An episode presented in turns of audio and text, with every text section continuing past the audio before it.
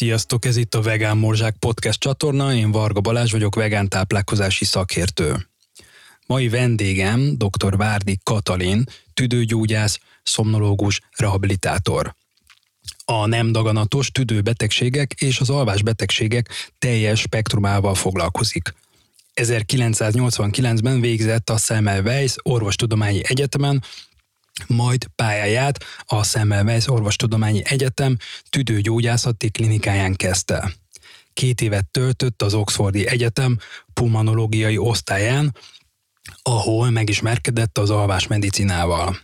2007-ben került a Török Bálinti Tüdőgyógyintézetbe, ahol először a járóbeteg rendelést, majd pedig a légzés rehabilitációs osztályt és alváslabort vezette munkája integráns részét képezte a krónikus tüdőbetegségek ellátása a diagnózis pillanatától a teljes lefolyás során a palliációig. Az intézeti munkáját 2018-ban fejezte be. Tagja volt a Magyar Tüdőgyógyász Társaság és a Magyar Alvásdiagnosztikai és Terápiás Társaság vezetőségének. 2010-től magárendeléseket is folytat. Az utóbbi években mindinkább komplex, személyre szóló légzésterápiát dolgozott ki a hozzáfordulók számára, melynek része a légzőtorna, a Nordic Walking és a kerékpározás mellett a joga légzés különböző formái és a tudatos éneklés is. A légzéssel, a lélekért, kórus és a Filip György karmesterrel együtt a Singlung vokális légzési rehabilitáció megalapítója. Üdvözöllek a stúdióban, szia! Nagyon szépen köszönöm a meghívást. Én is üdvözöllek. Öröm volt felolvasni ezt a hosszú bemutatást. Szeretnék majd jó néhány részre kitérni, hiszen most főleg az alvással kapcsolatos témában hívtalak meg, így a podcast adásba, de mielőtt beleugrunk ezekbe a témákba, szeretném, hogyha kicsit mesélnél arról, hogy mindig is orvos szerettél volna lenni, vagy gyerekkorodban mások voltak az elképzeléseid? Nem, nem szerettem volna orvos lenni. Én, nekem a szüleim orvosok, uh-huh. és én egy lázadó, nagyon szabad kamasz voltam, és hát mint olyan e, magával ragadott a művészet. Én színész szerettem volna lenni, felvételiztem is a színművészeti főiskolára, és az első kanyar után nekem volt egy autóbalesetem. Mm. Beestünk a barátommal egy árokba, Székesfehérvár előtt, a hetes úton, és akkor én ripityára törtem az arcomat, több plastikai műtét volt, és hát nyilván ilyen összetört arccal nem lehetett menni felvételizni. Úgyhogy én nekem ott abba maradt a, a színészi álom és a karrier, akkor én hát ezt egy kislányt azt összetöri, hogy nem valami szép az arca. És nekem volt egy fantasztikus osztályfőnököm. Ugye uh-huh. én biológia tagozatra jártam, biológia latin, és Zámbó Lászlóné, Anikó néni azt mondta nekem, hogy ide figyelj, te egész évben szerelmes voltál, ma hármasra állsz biológiából, de te úgyis orvos leszel, adok neked egy ötöst. És És akkor beírt egy ötöst, én meg ezt úgy éreztem, hogy na, akkor én most leülök és megtanulom a biológiát, és fizikából valamiért egész jó voltam, tehát ez nem okozott gondot, de a biológia az nagyon kemény dolog volt, úgyhogy abban az évben vezették be a 120 pontos felvételét, és így a utolsó legalacsonyabb ponttal, de éppen, hogy bekerültem az egyetemre, hála a osztályfőnökömnek, Isten nyugasztalja azt hiszem, hogy ő jobban tudta, hogy én mire vagyok való, mint ahogy én. Milyen érdekes a sors, hogy így meg, megjött egy kezdőlökés, és, és hogy én igen, én hiszek amúgy az ilyen sorszerű dolgokban, főleg, hát nyilván a baleset az nem egy, nem egy kellemes történet, meg emlék, de hogy az, hogy utána, igen, a tanárod így, hogy támogatott ebben. Hát de ne tudd meg, hogy az első két év az micsoda kínszenvedés volt nekem, aki egyáltalán nem tanultam a gimnázium alatt, szinte semmit se, tehát ilyen audio emlékekből éltem, tehát a, mhm. egyáltalán nem érdekelt az ilyesmi, és hát az első két év arra volt jó gyakorlatilag, hogy megtanuljak tanulni, uh-huh. De aztán, amikor harmadévben kapcsolatba kerültünk betegekkel, akkor én azt hiszem, hogy kiteljesedtem, akkor elkezdődött valami, ami tulajdonképpen azóta is tart. De, mm. De a, az a szerelem, ami a színházhoz kötött, vagy a, ahhoz a fajta alkotáshoz, amihez az a speciális kreativitás kell, hogy megérezzen ember dolgokat, azt inkább hát hogy mondjam, egy percre sem hagytam abba, mert mm. akár a gyerekeim nevelése során, akár a saját munkámban, a mindennapokban valamilyen módon mindig belevittem. Talán, hogyha már ilyen mély emlékekről beszélünk, hadosszam meg veled azt, hogy hogy, hogy hogy segített ez nekem. Igazán, amikor kezdő orvos voltam, ez az egész színházi tapasztalat, tulajdonképpen két pont volt, ahol nagyon sokat segített. Az egyik az a, az a, mikor nagyon súlyos betegekkel vagyok kapcsolatban. Én intenzív osztályon kezdtem el dolgozni, és egy olyan főnököm volt, aki, akit úgy hívtak, hogy Falus Ferenc, nemrég halt meg, ő volt az országos tiszti főorvos, és ő úgy valahogy úgy oktatott, hogy hogy ő mindig jelen volt, de nem volt mellette. Tehát nagyon úgy érezte, hogy egyedül hozol döntéseket, és volt egy néni, aki egy gyógyszer mellékhatás következtében egy olyan úgynevezett Lyell szindróma betegséget kapott, ami annyit jelent, hogy gyakorlatilag az egész bőre kvázi megég, tehát nem egy ilyen csalánkiütés rendszere van, hanem az egész egy nagy piros volt, és gyakorlatilag mindegy lepedő le tudta húzni a bőrét, és ez egy roppantul ijesztő jelenség volt, és a néni rettetesen meg volt ijedve, én nekem meg egyszerűen fogalmam nem volt, hogy mit kell ebbe a helyzetbe csinálni. Nem volt internet, vagy ilyesmi, hogy utána nézen az ember. És akkor én elővettem a, hát a játékképességemet, és én eljátszottam neki, hogy én nagyon jól tudom, hogy mit kell csinálni. És néni megnyugodott, és azt láttam, hogy ennek csodálatos hatása van, és utána én is megnyugodtam, és utána tudtam nézni, hogy mit lehet csinálni. Szóval így megtanultam elkerülni a pánikot.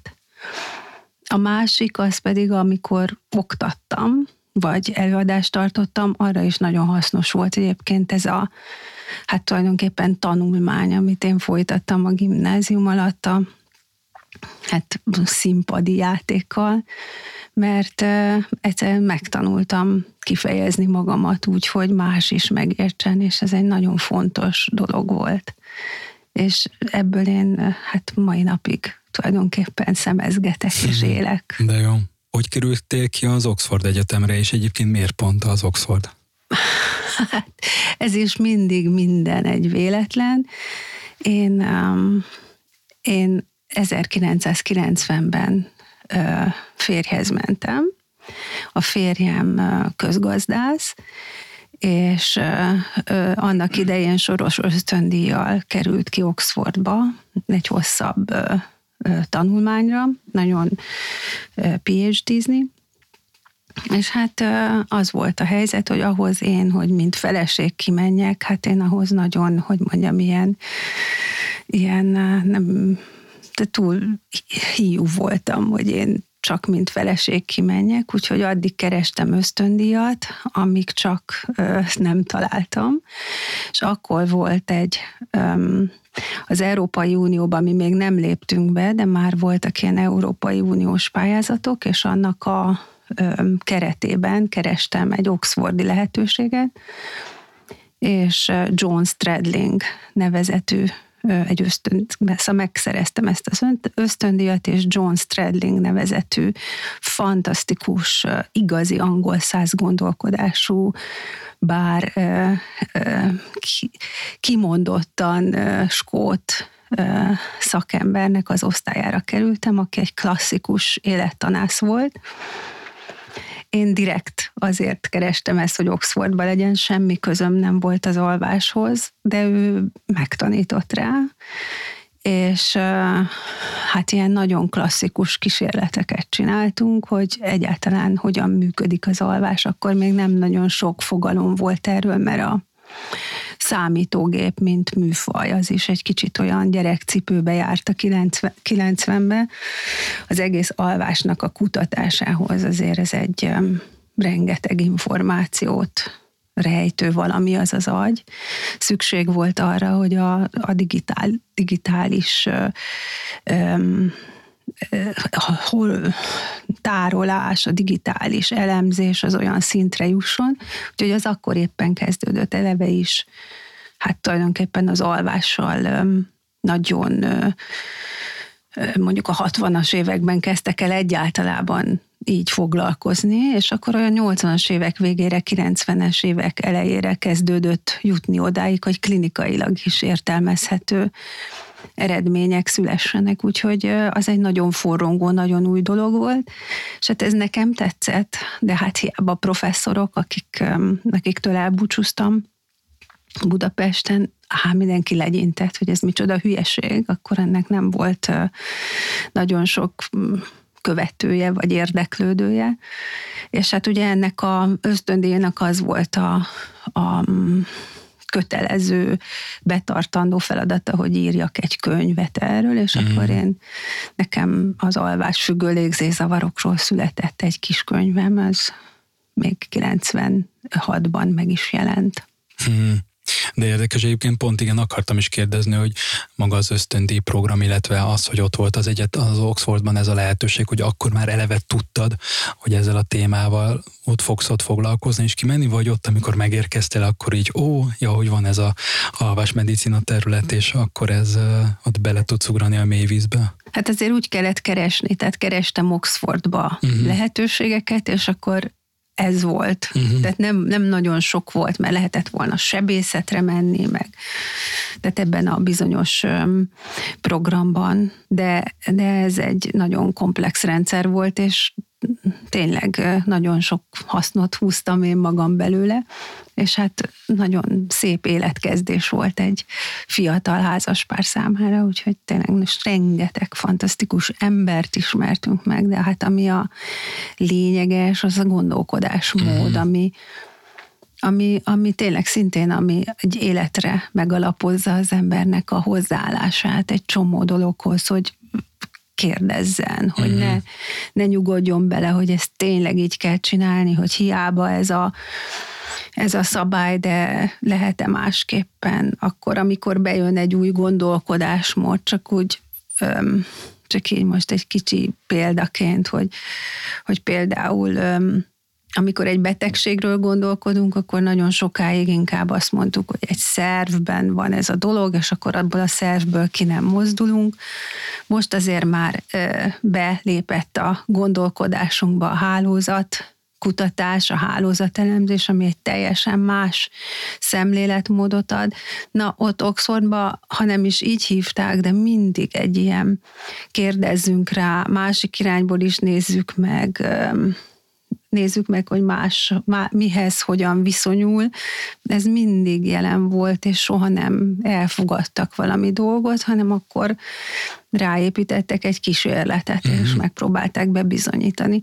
Szóval nem úgy volt, hogy bizonyos, hát ugye a szocializmusból jöve bizonyos tekintélyelvek alapján dőltek el a dolgok, hanem soha semmi nem volt uh-huh. megkérdőjelezhetetlen. Volt olyan a kezdeti szakaszban ott kint, amikor kikerültél, és a, ott a kezdeti időszakban, az első x hónapban olyan élményed így az alvás medicina területén, amit ö, szoktam úgy kérdezni, hogy ilyen wow élmény, de nem is feltétlenül csak wow élmény, hanem egy olyan tapasztalás, amire így azt mondtad orvosként, hogy hú, ezen meglepítő, szuper eredmény, tök érdekes a, az, a, az a tudás, amit ott az elején így megszereztél, amire azt, azt tudtad mondani magadnak, hogy oké, okay, ez egy tök jó választás volt, és jó helyen vagy? Hát az elején nem.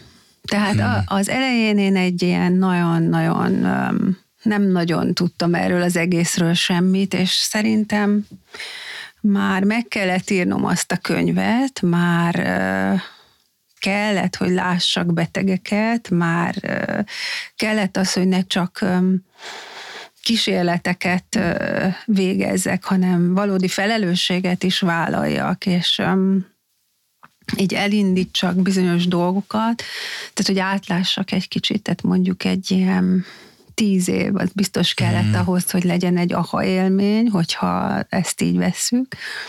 De, a, de így, hát hogyha így két dolgot tudok megemlíteni, az egyik az az, hogy, hogy kevés olyan terület van, amelyikben ennyire minden benne van. Mert ugye amikor az ember alszik, akkor praktikusan minden alszik, és ugye az agy, az, az azt gondoljuk, hogy csak az agyról van szó, pedig dehogy minden másról is szó van, és minden rengeteg más szer van, aminek iszonyú izgalmas az alvása és ezzel az izmoktól kezdve a tüdőn át, ezzel minden foglalkoztunk, és nekem az egy aha élmény, hogy én addig azt gondoltam, amíg én ezzel nem foglalkoztam ilyen rendszerezetten, hogy hát az semmi értelme, ez egy ilyen passzív valami, és akkor én miért nem jövök, megyek, csinálok valamit, tehát ez teljesen értelmetlen, és használjuk ki az időt aktív cselekedetekkel, és akkor aztán megtanultam, hogy hogy kell jól aludni, és hogyan lehet ezt, hát hogy úgy mondjam, magadnak a hasznára fordítani. Ez egy nagyon fontos dolog, és ezt próbálom másoknak is, amennyire lehet átadni. A másik az a fantasztikus egyenlőség.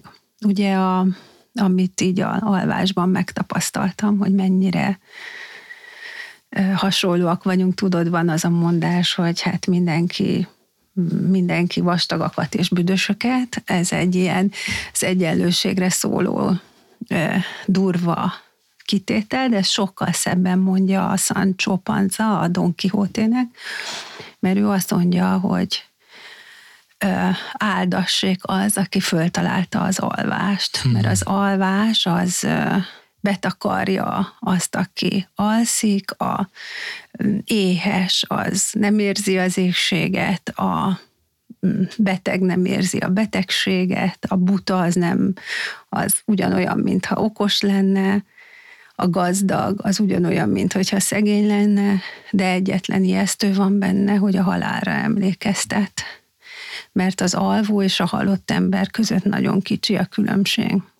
És azt hiszem, hogy ez egy nagyon fontos dolog, mert két dologra hívja föl a figyelmet. Egyfelől, hogy mindannyian egyformák vagyunk, és ezt tényleg Sancho Panza mondta, a Don Quixote-nek, aki erre nagyon érzékeny, kár, hogy nem tudtam fejből idézni, de valami ilyesmit. És a másik pedig az, hogy, hogy iszonyúan sérülékenyek vagyunk, és az a pici egyensúly, amin haladunk, az viszont az egész világ. És ez, és ez tényleg egy aha élmény így, hogy hmm. ha ezeket a pici egyensúlyokat megtaláljuk, akkor az egész világot kapjuk meg. Hmm. Ó, de szép volt. Az alvás terápia sokak számára kevésbé ismert. Um, szeretném, hogyha a hallgatók jobban megismernék egy kicsit ezt a területet, de mielőtt még beleugrunk, még mindig így a részletekben, mielőtt beleugrunk, érdemes lenne egy kicsit arról beszélni, hogy az alvás terápia története, szakmai háttere, és egyáltalán az alvásnak a mikéntje meddig nyúlik vissza a múltba, mit tudunk róla? Ez nagyon, nagyon izgalmas kérdés, és nagyon messzire el lehet menni.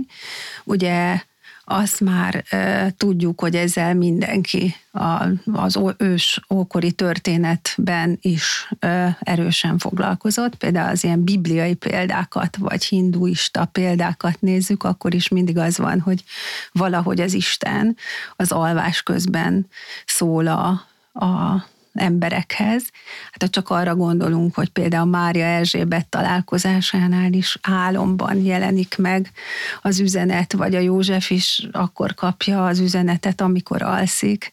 De a kedvenc történetem az a Sámuel a Bibliából, mert ugye ott az van, hogy ugye nagyon nehezen születik meg ez a Sámuel, és a és akkor ráadásul ugye az anyukája megígéri, hogy profétának adja, hogyha végül is megszületik, és hát meg is válik tőle, és amikor már el is megy a akkori profétának szolgálni, és éjszaka hallja, hogy Sámuel, Sámuel, és akkor oda szalad az úrhoz a Sámuel, és hívtál, uram, mondja, és hát mondta, hogy nem hívtalak, menj csak vissza aludni, és akkor ez megismétlődik kétszer, majd harmadszorra szól a proféta, hogy tehát a Isten szólt hozzád, úgyhogy most itt váltani fogunk.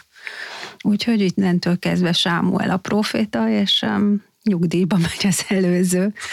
Szóval, a, tehát, hogy, um, hogy itt, itt tényleg az van, hogy ez volt az egyik gondolat, aztán a, ugyanez a, a görögöknél, az valahogy rájöttek arra nagyon érdekes módon, hogy az agy az, ami a leginkább alvásban van, és az egy nagyon érdekes dolog, hogy, hogy, hogy igazából a tudatunk, tehát azt így kimondva ugye a, a, az ősi történetekben nincs akkora különbség a valóságos világ és az álom között, de a görögök ezt szépen megvonták ezt a különbséget, és ők azt mondták, hogy az agy valahogy kikapcsol, és ők ezt a gondolkodást is az agyba tették, tehát ez azért ez egy nagyon nagy előrelépés. Aztán persze sokáig semmi nem történik az alvás körül, hiszen mondtam, hogy nem lehet vizsgálni, míg nem, ugye a 19. században jöttek azok a kísérletek, amikor elektromos árammal ezt azt csináltak, és, és akkor így lett az EKG megfigyelése, vagy ugyanígy hullámokat tudtak az agyról is elvezetni, és akkor látták, hogy ez egy nagyon különálló egység.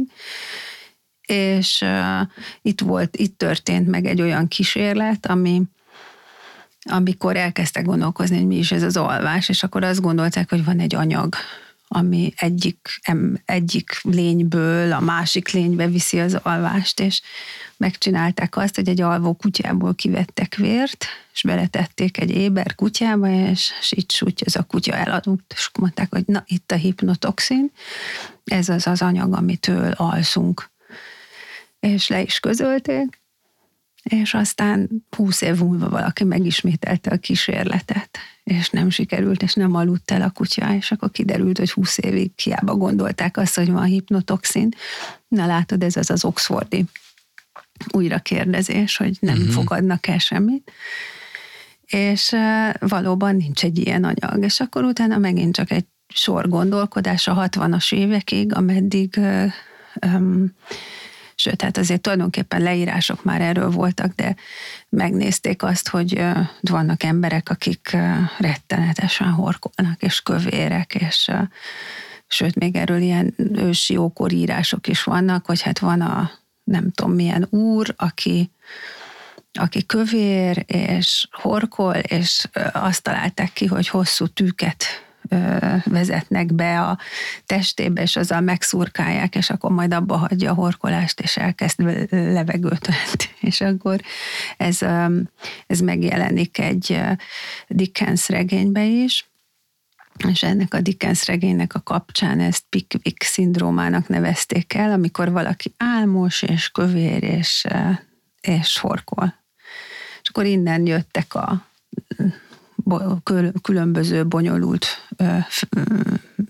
felismerések, olyan szinten, hogy a mostani WHO nemzetközi betegségbeosztás az már külön betegségeknek tekinti a alvásbetegségeket, eddig még csak a neurológiai betegségek csoportjában volt, de mostantól már egy teljesen különálló entitás, rengeteg betegséggel. Egyébként, de hogy ezt mondod, hogy, hogy most már külön sorolják így az alvásbetegségeket, mert tényleg az a saját szakmai tapasztalatom, hogy bár sokan tudják, hogy igen, az alvás fontos az egészségünk kapcsán, x órát kell aludni, mikor lenne jó lefeküdni, de mégis kevésbé foglalkozunk vele, mert valahogy azt gondoljuk, mondjuk én a saját tapasztalatból beszélek, amiket látok így embereknél, meg ügyfeleimnél, hogy igen, de azért mégis a táplálkozás meg a testmozgás fontosabb, azt teszük így ki a, a pódiumra, azzal foglalkozunk elsőként, és ha az rendben van, akkor igazából az alvás az csak olyan másodlagos. Szerinted miért lehet az, hogy ma még az embereknél nem mondom, hogy mindenkinél, csak akikkel én is itt találkozom, hogy miért lehet, hogy még mindig annyira nem foglalkozunk az alvással? Hát ez egy nagyon fontos kérdés, amit mondasz, mert ugyanúgy, ahogy a étkezésnél is van helyes és helytelen táplálkozás, és a helytelen táplálkozásból jön a betegség, vagy akkor is jön, amikor helyesen táplálkozol, mert olyan a genetikád. Az alvással is így van, hogy első számú dolog az alvás igényé, tehát, hogy meg kell tanulni, megfelelően aludni, hogy milyen korosztályban, milyen alvás struktúrára, milyen hosszú alvásra van szükség tehát ez az első lépés, hogy az alvás higiéné, hogy alakul, a második pedig az utána jön, hogy amikor nem jó az alvás higiéné, akkor lesz belőle alvásbetegség, de mivel az alvásbetegséget azt nem veszi észre az, aki alszik, mert ő neki akkor pont ki van kapcsolva a tudata, ezért kell hozzá egy másik ember, aki valahogy erről é, ö, ö, hát értesítse, hogy valami nem oké vele és ezért is nevezi egyébként a, a WHO nagyon helyesen alvás ébrenlét betegségnek, mert sokkal jobban oda kell figyelni, hogy mi van éberlétben, milyen tüneteid vannak. És ezek nem köthetők feltétlen az alváshoz, mert hogyha te azt mondod, hogy álmos vagy, fáradt vagy, hogy fáj a fejed, hogy ködös a tudatod, az nem feltétlenül tudod az alvás, alvással összekapcsolni. Tehát ezért az emberek nem is nagyon nagyon kötik össze a, mit tudom én, a fejfájást, vagy akár a magas vérnyomást a, az alvással, hanem ahhoz kell egy szakember, hogy őt elirányítsa. Nagyon keveset tudunk erről. És a másik az, hogy tényleg hát nagyon sokat beszélünk az étkezésről. Most már tudjuk elég széles körbe, hogy mit tudom én, cukrot azt nem jó enni, nagy mennyiségbe. Sokat tudunk arról, hogy tízezer lépést, vagy nyolcat, vagy huszat, tehát hogy valamennyit ezt egy nap meg kell tenni, de az alvásról tényleg nem tudunk sokat. Holott az a helyzet, hogyha azt nézzük, hogy mi számít legjobban, most azt mondják, hogy az a legfontosabb, az az alapja az egész egészséges létformánknak, hogy egészségesen alszunk-e, tehát hogy nem 30-30-30 százalék a súlya ebben az ügyben a, a, a alvásnak, az étkezésnek és a mozgásnak, hanem kb. 50-et adnak az alvásra, mert hiszen az egy nagyon fontos restauratív folyamat. Uh-huh. Vagyis az van, hogyha te nem alszol eleget, akkor nem kellően restaurálódnak azok a folyamatok, amelyre nappalra van szükség, nappalra van szükséged. De mivel működnöd kell, végig fogod csinálni ezt a napot, vagy azt a következő hetet, vagy azt a feladatot, és azok a gyulladásos anyagok, amelyek felszaporodtak a nap folyamán a stressz, az egyéb, és egy csomó egyéb ok miatt mondjuk egy fertőzés kapcsán, azoknak, hogyha nem alszol eleget, az nem tud eltűnni, és ezek a fertőzéses anyagok, hogyha felszaporodnak, akkor hosszú távon károkat okoznak az érrendszeredben, az agyadban, a beledben és egy csomó helyen. Tehát nem a bélt, az nem csak az károsítja például, hogy rosszat eszel, hanem az is, hogy nem alszol eleget, vagy nem, vagy elég ideig viszintesbe, mert egy csomó minden közös kell ahhoz, hogy, hogy ez kialakuljon, de a lényeg az, hogy a helyes alvás struktúra, a helyes pozíció, a helyes öm, légvétel, az nagyon sokat segít abba, hogy restaurálódjanak ezek a folyamatok, és borzasztó fontos, hogy ez gyerekkorodtól tudjon, mert, és a társadalom is tudja ezt, mert úgy lehet beállítani a napot például, hogy megfelelően hatékony legyél, ahhoz megfelelően hatékony alvás is kell.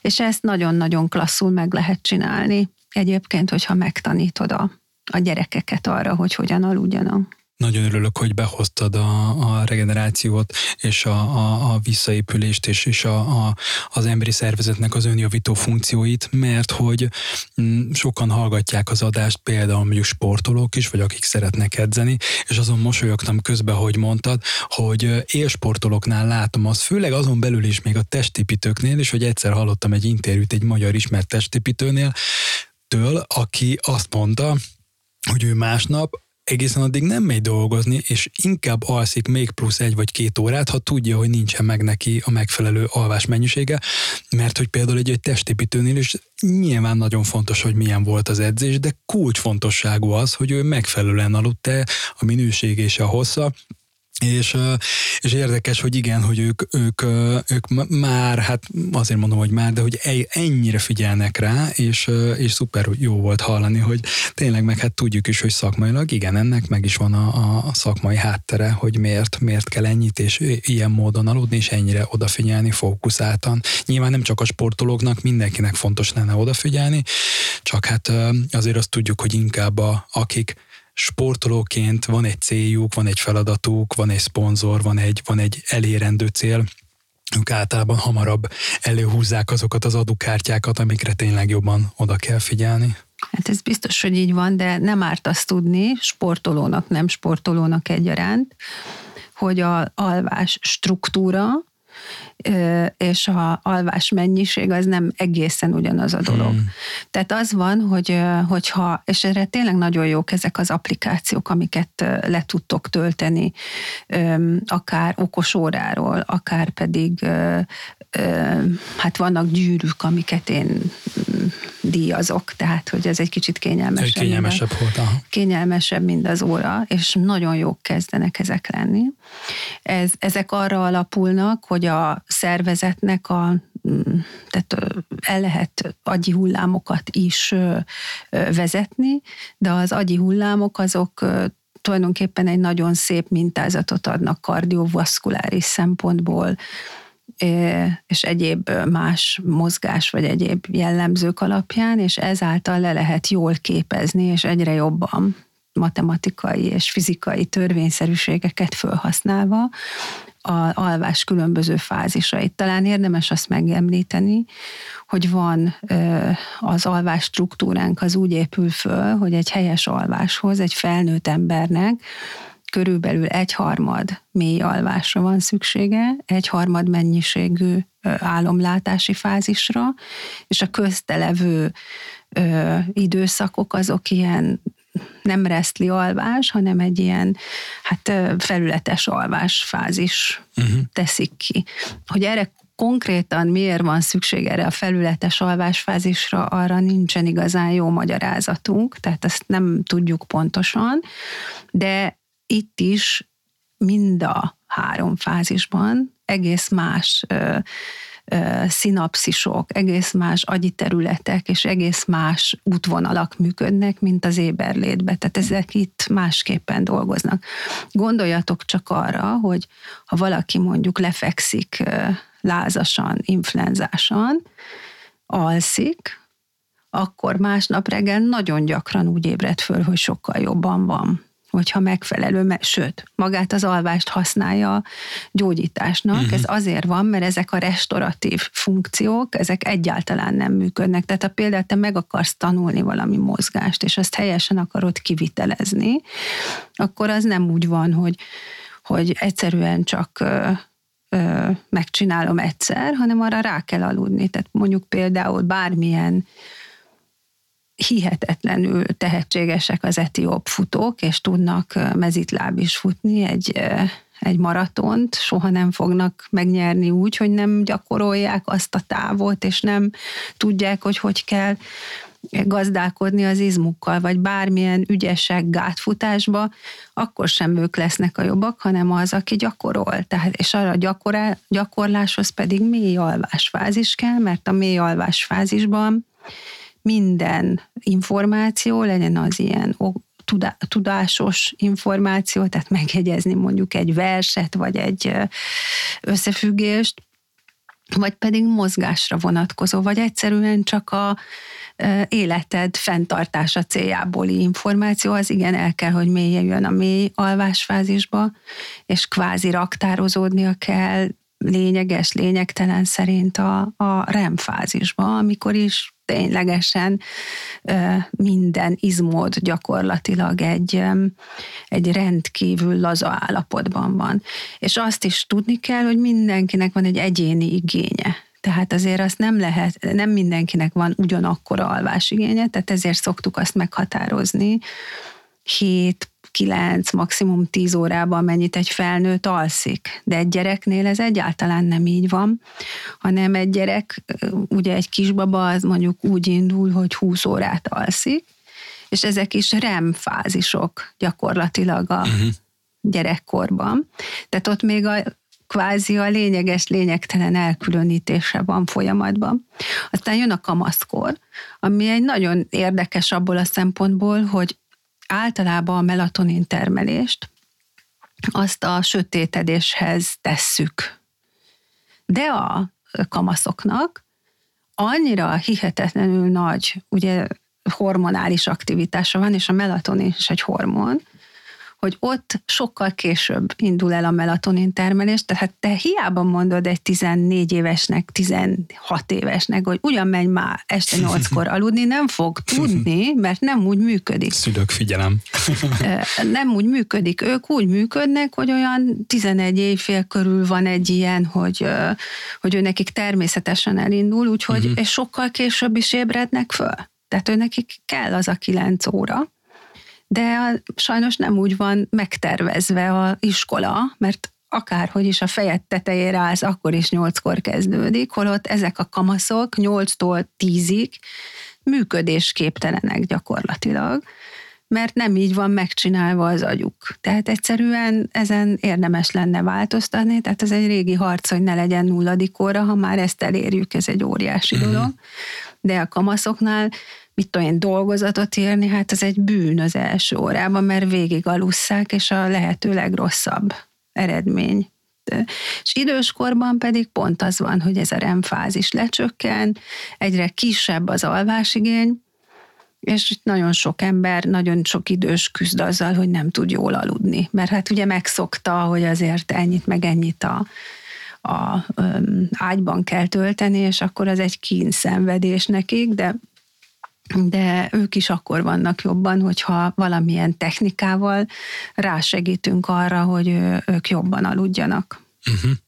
Ugye beszéltünk arról, hogy a az alvás problémákat, azokat leginkább mondjuk egy orvos, egy szakértő tudja megvizsgálni akkor, amikor az egyén alszik, bizonyos műszerekkel, azért, hogy külső vizsgálóként, szemlélőként rá tudjon látni. Viszont a kérdésem az az, hogy ha mondjuk egy nem szakmabelének kellene elmondani, akkor van-e olyan lehetőség, hogy az egyén önmaga megvizsgálja, hogy éberen lét szakaszban van-e olyan saját tünete, amiből sejtheti esetleg azt, hogy neki az éjszakai alvás az nem volt megfelelő. Tudunk-e ilyen típusú mm, ilyen önmegfigyeléses folyamatokat alkalmazni. Tehát egy olyan pont, amikor azt érez, érzékeljük magunknál, hogy hm, lehet, hogy el kellene menni a szakértőhöz, mert sejtem azt, hogy esetleg valamiért nem jó az alvásom. Abszolút, azért ehhez érdemes megvizsgálni, hogy milyen alvásbetegségek léteznek. Ugye a leggyakoribbak az alvás függő légzés és mozgászavarok. Az alvás függő légzészavarnak a legenyhébb változata a horkolás, tehát ez mondjuk egy elég egyszerű dolog, hogyha, mm, hogyha valakinek a partnere lökögeti, akkor igen, el kell menni orvoshoz, de van olyan is, hogy valaki arra ébred, hogy nem kap levegőt, alvás pániknak lehetne mondjuk így fordítani. Na, az az ember is érdemes, hogy elmenjen feltétlenül orvoshoz. Ez az alvás függő légzészavaroknak egy része az elég látványos, a másik részéhez viszont nincsen ilyen látványosság, csak az, hogy azt, azt érzi, hogy reggel fáj a feje, és egyáltalán nem úgy ébredt föl, hogy frissebb vagyok, hanem ellenkezőleg úgy, hogy sokkal rosszabbul mint hogyha nem aludtam volna. Az alvásfüggő mozgászavarok, azok pedig egy nagyon érdekes dolog van, hogy csak a lába rugdalózik valakinek, ez gyakran azt veszi észre, hogy nappal sem tud nyugodtan megmaradni a lába, hanem így, így mozgolódik, ezt úgy hívják, hogy nyugtalan lábszindróma, ami mindig nyugalomba, így aztán alvásban is elég erőteljesen jelenik meg, eztől mindig például fölébred, mindig fölriad arra, hogy rúg egyet, és ez, ez is egy elég gyakori jelenség, sokkal gyakoribb, mint gondolnánk. Vannak alvás alvás ébrenlét ciklust befolyásol, tehát amikor az óra rossz az emberben, az nagyon hamar kiütközik, mert egyszerűen például már gyerekkorában így elalszik a órán, és lehet látni, hogy ott valami nem stimmel, hogy hogy mindig egy kicsit később kell lefeküdni, és a végén már nappal akar elmenni aludni, tehát hogy van ez az úgynevezett cirkadián ritmuszavarok, ennek nagyon sok változata van. Leggyakoribb egyébként a, ebben a kategóriában a, a műszakos munkákban dolgozó embereknek a problémája, mert ugye például egy nővér, hát ez éjszaka is kénytelen dolgozni, sok ilyen munka van. Ilyenkor úgy lehet legkönnyebben visszavarázsolni magunkat, hogy egyfelől olyan munkarendet kérünk, hogy nem naponta változzon a, a, a, a műszak, hanem legyen, mit tudom én, egy hét éjszaka, egy hét nappal, vagy még hosszabb, tehát hogy mm, próbáljuk azt elérni, hogy valamit meg tudjon szokni a szervezet, és hogyha nappal hazamegyünk, akkor rögtön vegyünk föl napszemüveget, mert az egy kicsit segíti az, azt, hogy visszaálljon a normál rendünk. Ezen kívül vannak még az úgynevezett paraszomniák, amikor valami bizarr dolgot csinál valaki alvás közben, ezt is könnyű észrevenni. Nőknél gyakran sikítás van, tehát, hogy valamilyen, de ő erre egyáltalán nem emlékszik, és általában ezekre a tevékenységekre nem emlékeznek. Van, aki egyszerűen föláll, pakol, elmegy, de ezek veszélyesek is, veszélyességig is mehetnek, na ezeknek is, ezeknek az embereknek is ö, ö, terápiára van szükségük, de a legegyszerűbb az, hogyha kikeresünk az interneten egyszerű teszteket, az egyiket úgy hívják, hogy Epworth álmossági skála. Ha ezen 10 pontnál többet érünk el, akkor a nappali al- al- aluszékonysági szintünk az magas, uh-huh. tehát azért kell vizsgálni. Van egy úgynevezett fáradtság súlyosságát mérő skála, ami, ami egy átlagolt szám, és hogyha itt három és fél pontnál többet érünk el, az annyit jelent, hogy fáradtság, tehát az átlagos fáradtságnál, vagy az elfogadható fáradtságnál sokkal fáradtabbak vagyunk. Ez egy nagyon komplex kérdőív, mert uh-huh. ez az izomzatra épp úgy vonatkozik, mint a gondolkodásunkra, vagy a reakcióképességünkre. És nagyon fontos a reakcióképesség, ezt sok munkahelyen használják, hogy vannak tesztek a neten, amit nagyon könnyen lehet használni, hogy például fölvillan egy kis piros pont, és neked, amint észreveszed, be kell jelezni hogy, hogy észrevetted, és itt a reakcióidőnek az bizonyos normál szinten belül kell lenni, uh-huh. hogy kijelenthessük, hogy te kellően éber vagy. Tehát ugye az álmosságnak az ellentéte az éberség, és éppen ezért nekünk a éberségre kell koncentrálni. Hogyha ez az éberség alacsony, ezekből a tesztekből kiderül, akkor alvásorvosnál van a helyed, ha meg csak túl dolgozod magadat, akkor ezek szintén rosszak lehetnek, vagy túl stresszes vagy, akkor is ezek rosszak lehetnek, de akkor is érdemes egy ilyen beszélgetés alvásorvossal, mert akkor az felhívja a figyelmedet, hogy mik azok a pontok, ahol ezen javítani lehet. Érintőlegesen ugye beszéltél arról, hogy a nem megfelelő alvás az milyen egészségügyi következményekkel járhat. Én szeretném, hogy egy picit még erről beszélnénk, hogy amiatt, hogy ténylegesen miért érdemes a saját alvásunknak a minőségével, hosszával foglalkozni, hiszen ugye még mindig a közhiedelemben az van benne, hogyha csak szimplán nekem megvolt egy bizonyos mennyiségű óra alvásom, teljesen mindegy, hogy az milyen, akkor elégnek kellene lennie, és nem is értem, hogy napközben miért vagyok fáradt, miért nem érzem jól magam, stb. Ez a, ez a téma szerintem nagyon nagy, de hogy beszéljünk amennyire gondolod olyan mélységben, hogy milyen egészségügyi hatásai lehetnek annak, hogyha valakinek nem jó, nem megfelelő minőségű és hosszú az alvása? Ugye ezeket a kísérleteket már betiltották, de a kísérletekből arra lehetett jutni, hogy az első számú dolog, ami történik, tehát ilyen alvás megvonásos vizsgálatok voltak ezek, hogy egy-két hétig nem hagyták aludni az embereket, és biztos tudod, hogy ez mennyire szörnyű, abból is, hogy például messzebbre nem menjek a magyar történelemben, Nagy Imrét se hagyták aludni. És és ugye ez egy, hogy is mondjam, fegyelmezési eljárás is volt, és hát megbolondulnak, megtörnek, ha tetszik, egy bizonyos idő után ezek az emberek a, akik így börtönbe kerülnek, ennek egy nagyon, tehát kvázi halucinálni kezdenek, és ilyen skizoid tünetek jelentkeznek ezeknél az embereknél, elválik a, nem válik el a valósága az álomtól, vagy a, a elképzelt dologtól, és ettől aztán fölerősödhet agressziós személyiségzavar és minden.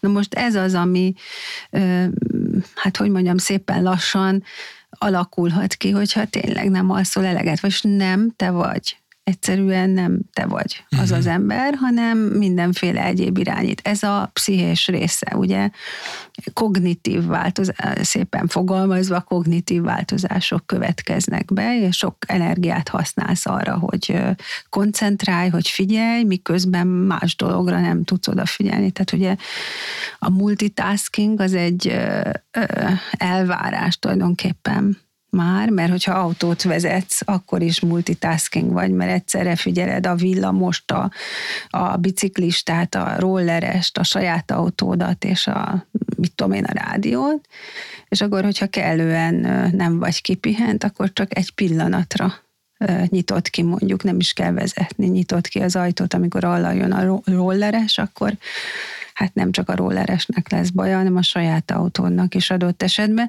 Tehát az autózás az pont az, ahol ezt nagyon jól le lehet mérni, hogy, hogy mennyire tudsz koncentrált lenni, vagy mennyire tudsz fókuszált lenni, hogyha tetszik.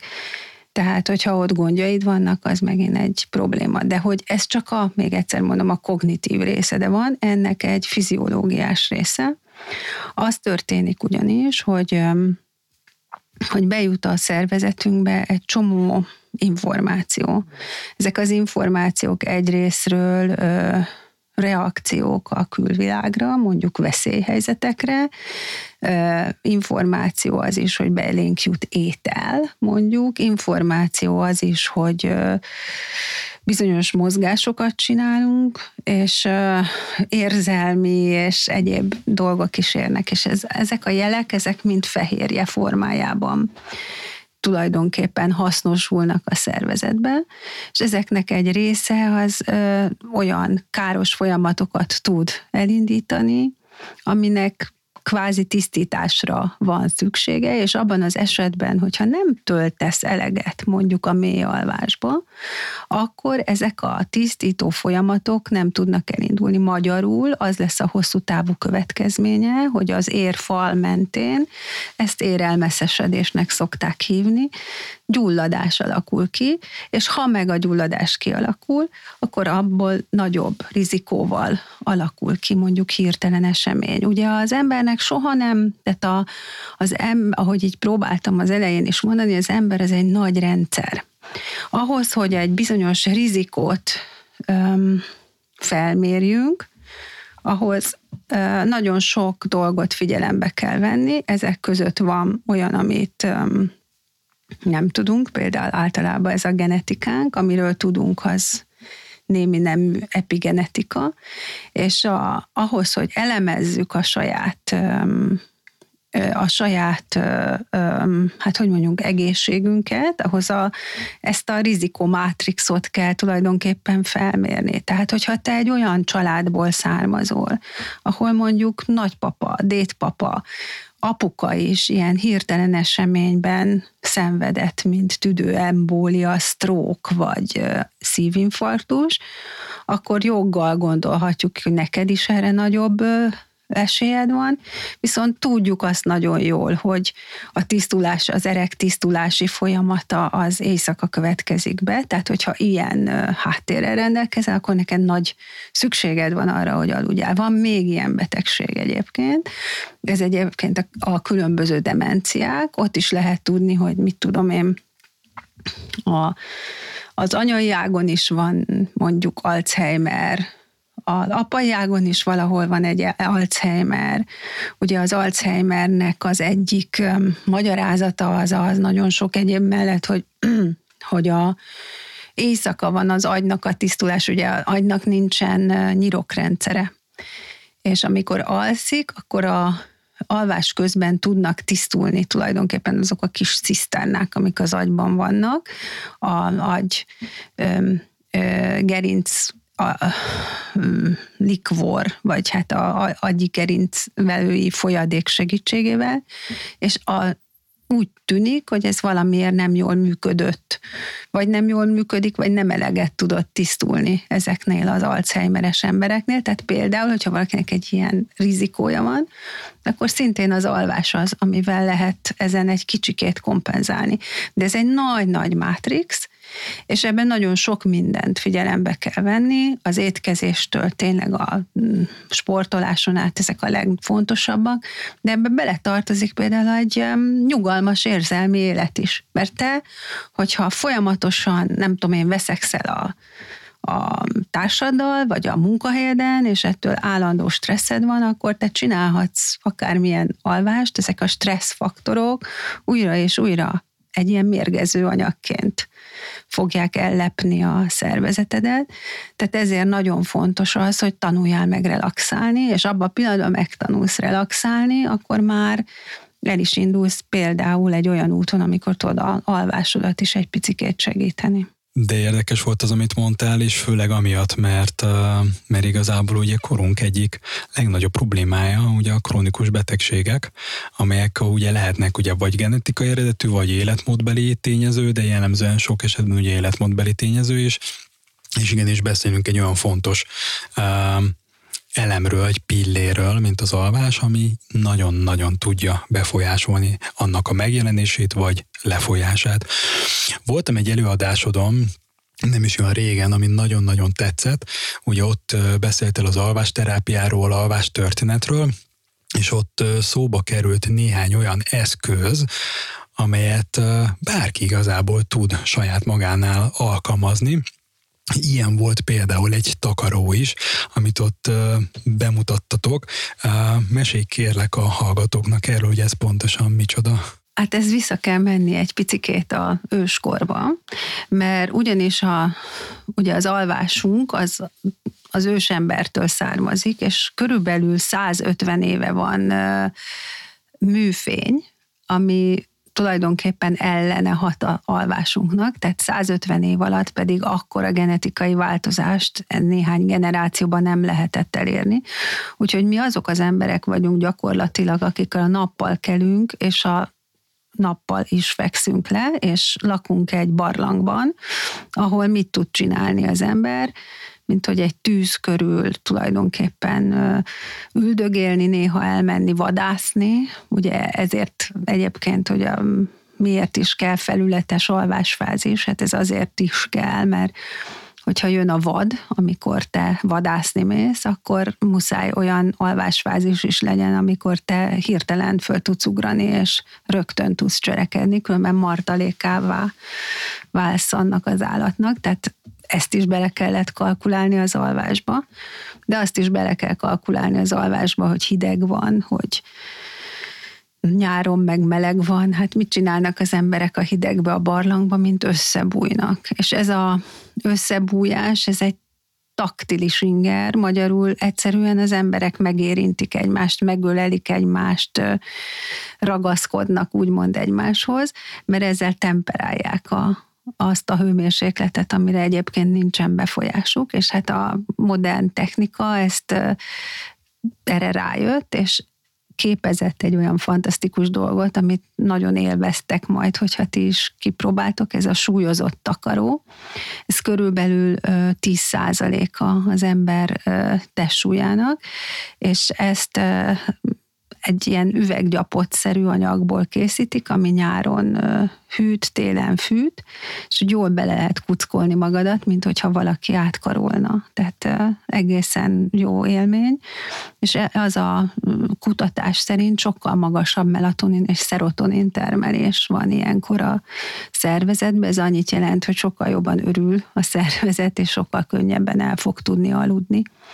És olyan pácienseknek is ajánljuk, aki egyáltalán nem tud aludni. Tehát ez egy nagyon gyakori dolog, hogy inszomniásak a páciensek, és hát ez egy alap, alapszabály az inszomnia kezelésében egyébként, hogy ne adjunk gyógyszert, hanem mindenféle ilyen viselkedési dologgal, meg természetes dologgal próbáljuk segíteni.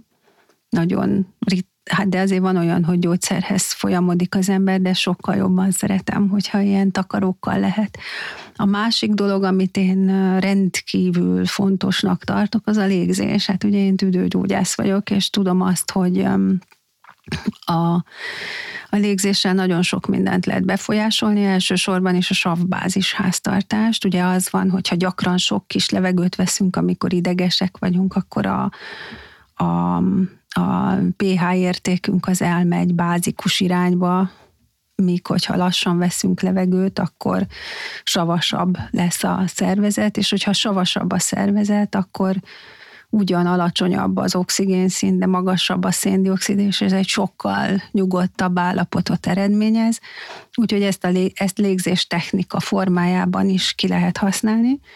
Én tanácsolnék nektek a, a egy My Dodo nevezetű készüléket, ami az én kedvencem, a jótalszom.hu-n tudjátok megnézni. Ez egy eszköz, ami bekapcsolsz az éjjeli szekrényeden, és kb. 8 percen keresztül ö, vezényli, hogy hogyan vegyél levegőt, és így levi, egy tulajdonképpen ilyen hullámokat vetít föl a falra.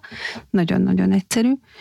És ezzel te le tudsz menni egy relaxáltabb állapotba. De jó. Egyébként, hogyha már itt vagyunk, én ajánlanék egy könyvet is, ezt egy James Nestor nevezetű újságíró írta, és azt annak eredt a nyomába, hogy Indiában, Dél-Amerikában, különböző természetes népeknél hogyan használják a légzés gyógyításra, és rengeteg sok légzés technikát felfedezett. A könyv első része az arról szól, hogy ő milyen utazást ban vett részt, a második felett tele van jobbnál jobb légzés technikával, és tényleg nagyon jól lehet használni ilyen relaxációs légzések kialakítására. Ki nem hiszi, járjon utána. a jó légzéssel és a tudatos énekléssel ugye foglalkozol, ugye ezt a bemutatkozásodban is említettem. Én mind a kettőt már próbáltam, és nekem nagy kedvenceim. Te mikor ismerkedtél meg ezzel a kettővel? Hát a joga légzés az az apámtól van. Az apukám az 24-ben született, tehát egy kicsit idősebb generációhoz tartozik, és ő már a háború előtt elkezdett jogával foglalkozni. Jó, és az nem ma volt? Nem. Nagyon érdekes egyébként, hogy ő minden nap jogázott, és a béldaganatát is úgy vette észre, hogy az egyik mozdulat az nem egészen úgy működött, ahogy, ahogy szokott, és akkor uh-huh. addig mondta amíg valaki elhitte, és akkor meg is operálták, és tényleg béldaganata volt. A légzést azt meg mondogatta. Én persze ellenálltam, mondtam, én egy ilyen ellenálló voltam, de aztán valahogy eszembe jutott, és akkor én is elkezdtem csinálni. Én nem vagyok olyan jó jogás, mint az apám volt, de uh-huh. de, de úgy gondolom, hogy azért uh, szóval én, én um, én ebből sokat kaptam ettől a jogát, de én annak idején indiai jogikat is hívtam az osztályra tanítani a betegeket, ugye légzési betegek, és én azt látom, hogy például a váltatóorú légzés az egy nagyon-nagyon hasznos valami. Egy csomó olyan tempójú légzés van, amit nagyon ügyesen lehet használni. Úgyhogy én, én mindenkitől tanulok ebből a szempontból, de hogy be kell vallanom, hogy nagyon lelki állapot függő az, hogy például én meg tudom csinálni mm. ezeket a dolgokat, mert arra nincs időm, hogy minden. Tehát, hogy a jogának a lényege a gyakorlás, és, Igen. és, és abban én, én bevallom őszintén, hogy én kutyát sétáltatok, és akkor próbálom csinálni, de nem így. Tehát, hogy én nem tudok én képtelen vagyok úgy időt szánni uh-huh. dolgokra, ahogy a jogába kell, hogy csak azt. Uh-huh. Tudatos éneklés. A, mitől lesz egy éneklés tudatos? Én ezt egy kicsit messzebbre megyek. Ugye én egy légzésrehabilitációs osztályt vezettem, és a légzésrehabilitáció lényege az, hogy tulajdonképpen amit nem tud a beteg csinálni, azt kell erőltetni. Tehát kutyaharapást a szőrével. Uh-huh. Magyarul biciklizni kell, mert azt nem tud, akkor adunk neki oxigént, de inkább csinálja, ugye ez, ezt, ezt ti pontosan tudjátok edzőként is, meg életmód tanácsadóként is, hogy az izom, a szív és a tüdő az ilyen fogaskerékszerűen összekapaszkodott ö, ö, szervrendszerek, és hogyha az izmot azt működteted, akkor az gyakorlatilag egész életen keresztül tud fejlődni, ha meg az izom fejlődik, akkor abban a benne lévő ér is dolgozik, pumpál, akkor jobb lesz a szívműködés, és akkor, hogyha a szívműködés jobb, akkor a tüdő keringése is jobb, és hogyha valakinek valami miatt csökkent a tüdőfelszíne, már pedig ilyen nagyon sok ember van mindenféle okból, ezeknek az izomműködés segítsége révén javítani lehet a, tulajdonképpen a, a, a, az egész légzését. És ezért a légzés rehabilitáció három héten keresztül úgy nézett ki, hogy egy barlangban ültek, mert ugye a só az arra jó, hogy só barlang, hogy a, a ha egy normál só szintet, normál ion szintet csinálsz a belégzett levegőbe, ebben az esetben egy barlangba, akkor hogyha elég hosszú ideig ülnek ott a betegek, akkor kicserélődik a tüdejükben ez az ionréteg, és az a nyálkahártyát egy egészséges ion koncentráció veszi körbe, és ez egy jó darabig azért kitart, hogyha mondjuk három hétig minden nap csinálja, akkor utána tornáznak, légzőtorna, megfelelő gerinctorna, hogy akkor azzal is a kapacitást növelje, és akkor egy kis bicikli, meg még egy kis pszichológiai beszélgetés, és akkor ez valami volt a rehabilitáció, és én ezt úgy láttam, hogy ez egy olyan kvázi önző dolog, hogy ezt mind magamért teszem. És, és azt gondoltam, hogy mi lenne, hogyha alkotás lenne ebből és akkor ö, találkoztam én Filip György karmesterrel, mondtam neki, hogy itt vannak ezek a légzési betegek, akik nem igazán kapnak levegőt, de én azt szeretném, hogyha ők énekelnének, és ebből lenne egy, ki, kisülne egy alkotás. És találjunk ki valamit, hogy, hogy ez hogy menjen. És ugye az van, hogy a, ugye vannak zöngés hangok, vannak különböző elemei az éneklésnek, és hogyha például beéneklünk, vagy beéneklést nézünk, akkor abban egy csomó zöngés hang van, tehát például, hogyha azt megzöngetem, vagy megerősítem azt a zöngést, akkor azt a, azzal az expektorációt nagyon jól tudom segíteni, és kijön a váladék. Akárhol van, kijön a váladék. Tehát ilyen, ilyen dolgokat kértem tőle, hogy ezeket itt találjuk ki, és egy pár ilyen gyakorlatot kitaláltunk, de ezt leöntöttük egy egy ö, olyasmivel, hogy ez ne legyen egy önző, magamért való dolog, hanem legyen egy nagyon is közösségi tevékenység. És, ö, és akkor a Gyuri azt találta ki, hogy bevon művésztanárokat, operaénekeseket ebbe a folyamatba, úgyhogy minden évben csinálunk egy tábort, amiben egy koncepció köré bizonyos néhány dalt megtanulnak a művésztanárok segítségével, hiszen a operaénekesek azt csinálják minden nap a hangjukkal, amik nekik hasznos egyébként, és megtanulnak egy közös produkciót, így a betegek kvázi együtt énekelnek ezekkel a művészekkel, és akkor ebből kisül egy produkció, amit egy csomó néző is megnéz és ennek a művészeti értékét is igyekezzük olyan magasan tartani, hogy azt bárki megnézhesse, tehát ne csak a, ne úgy képzeld el, hogy a, mint az óvodába az anyukák ilyen ö, nézegetik meghatódva a saját gyereküket, hanem ez egy valódi valódi produkció, tulajdonképpen egy ilyen közös együttműködés a, a betegek és a művésztanárok hát most lesz egy hét múlva, nem egy hét múlva, július első hetében egy ilyen, a Tárogató úti színpadon július 8-án mindenkit szeretettel látunk.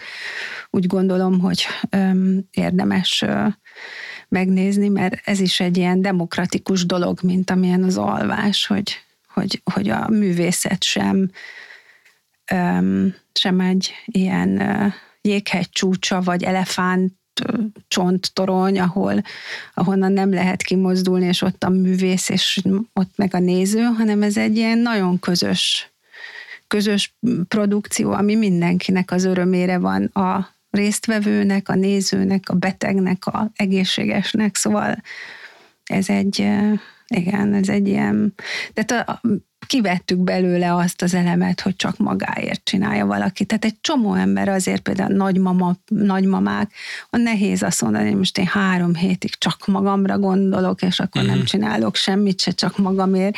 Tehát ezt akartuk tulajdonképpen kiszedni, és képzeld el, hogy nekünk van a legnagyobb örömünk belőle, nem is csak a betegeknek. De jó. Így zárásként eszembe jutott egy kis úgymond mini merényletelened, de szerintem lehet, hogy szeretni fogod, hogy van kedved egy nagyon egyszerű, akár csak ilyen egy-két perces olyan légzés, váltótorjukas légzés gyakorlatot levezetni, így nekünk, így meg így a hallgatók is majd, hogyha meghallgatják az adást, hogy így akár ők is így otthon ki tudják próbálni? De ezt soha nem én csinálom. Tehát mindig valami profi csinálja ezeket a légzés technikákat. Én, én ehhez félős vagyok, hogy így levezényeljek valami dolgot, hogy őszinte legyek. Én, én azt szoktam mondani a betegeknek, és ezt most szívesen megcsinálom veletek is, okay. hogy egész egyszerűen megszámoljuk, hogy hány levegőt veszünk egy perc alatt, mondjuk, oh, okay. hogy fél éve, és akkor azt szépen levisszük a felére. Ah, oh, nagyon jó. Okay. És ez egy nagyon-nagyon egyszerű dolog, csak nem tudom, hogy egy podcastban hogy sül az el, hogy most így számolunk. Nem baj, szerintem próbáljuk ki. Én itt akkor indítok egy stoppert, szerintem az a jó, nem? És akkor lehet, hogy azt csinálom, fél percre Fél velük. perc legyen, mm. oké, okay. beállítom fél percre és visszafele fog számolni, úgyhogy most így a hallgatóknak mondom, hogy egy hallgatjátok az adást, akkor szerintem egy ilyen kis e, nyugodt, kellemes környezetben üljetek le, gondolom, úgy a praktikus, és e, ha mondod, akkor elindítom majd a... Szóval most akkor fél percig megfigyeljük azt, hogy hány levegőt veszünk, ugye, én most biztos többet veszek, mint ami kell, és pont ez a lényeg, mert én izgulok, és akkor az alapvetően... Most picit én is. igen, és akkor most ezt próbáljuk meg megszámolni mindannyian, hogy hány levegőt veszünk. Most az a baj, hogy én nem látom Balázs, és akkor, így. és akkor most akkor fél percig akkor rajta. Elindítottam.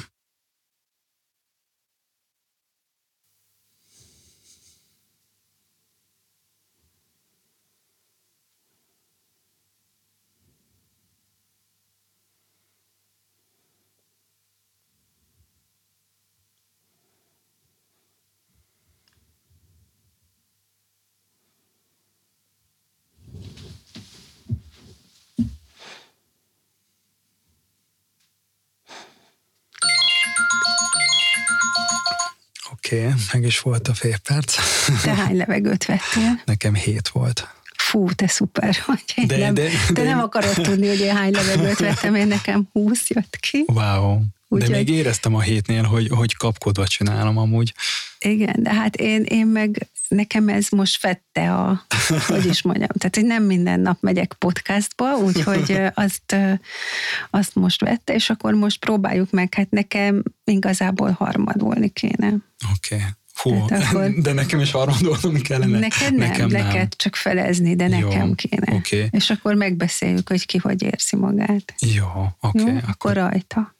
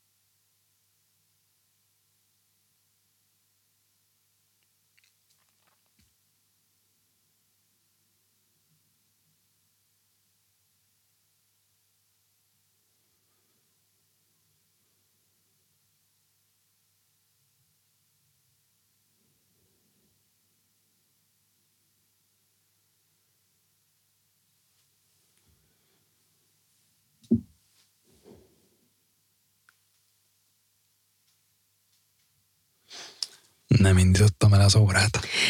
Azért volt furcsa, hogy már nem tudom, hanyadiknál tartok, és még mindig nem jó. Hát viszont éreztél-e valami változást? Egyébként éreztem.